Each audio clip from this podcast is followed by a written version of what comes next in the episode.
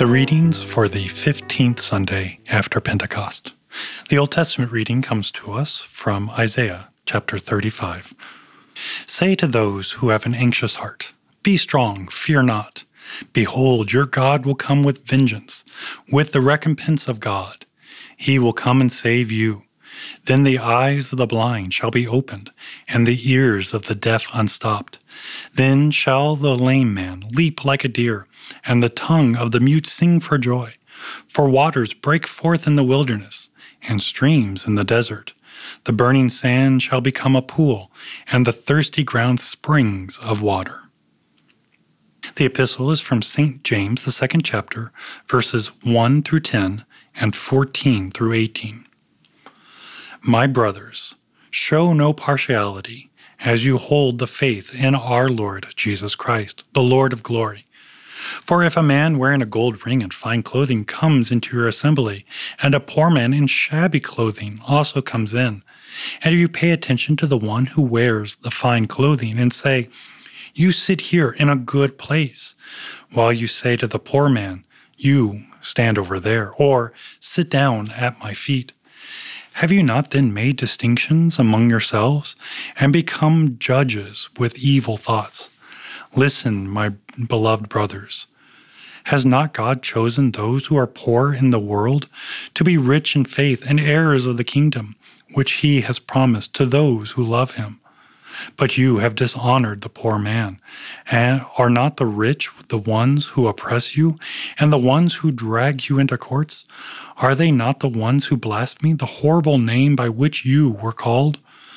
If you really fulfill the royal law according to the scripture, you shall love your neighbor as yourself, you are doing well. But if you show partiality, you are committing sin, and are convicted by the law as transgressors. For whoever keeps the whole law but fails in one point has become accountable for all of it.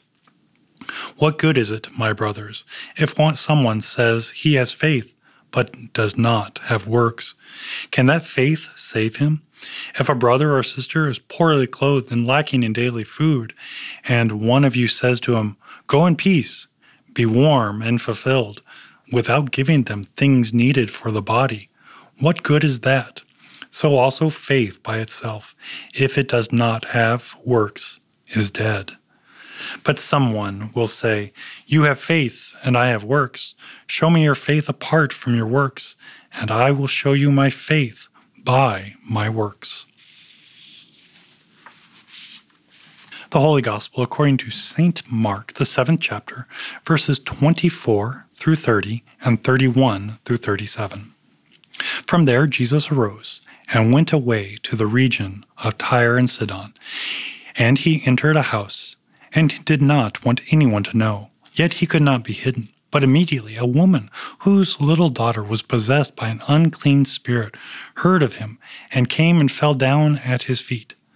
Now the woman was a Gentile, a Syrophoenician by birth, and she began to beg him to cast out the demon out of her daughter.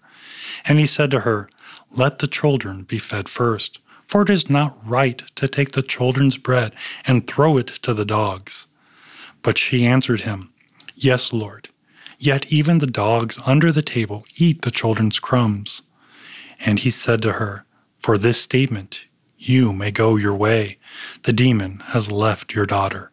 And she went home and found her child laying in bed, and the demon was gone. Jesus returned from the region of Tyre and went through Sidon and the sea to the sea of Galilee and the region of the Decapolis. And they brought to him a man who was deaf and had a speech impediment. And they begged him to lay his hands on him. And taking him aside from the crowd privately, he put his fingers into his ears, and after spitting, touched his tongue, and looked up to heaven, and sighed, and said to him, Ephphatha, that is, be opened. And his ears were opened, and his tongue was released, and he spoke plainly.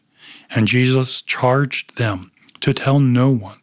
But the more he charged them, the more zealously they proclaimed it. And they were astonished beyond measure, saying, He has done all things well. He even makes the deaf hear and the mute speak.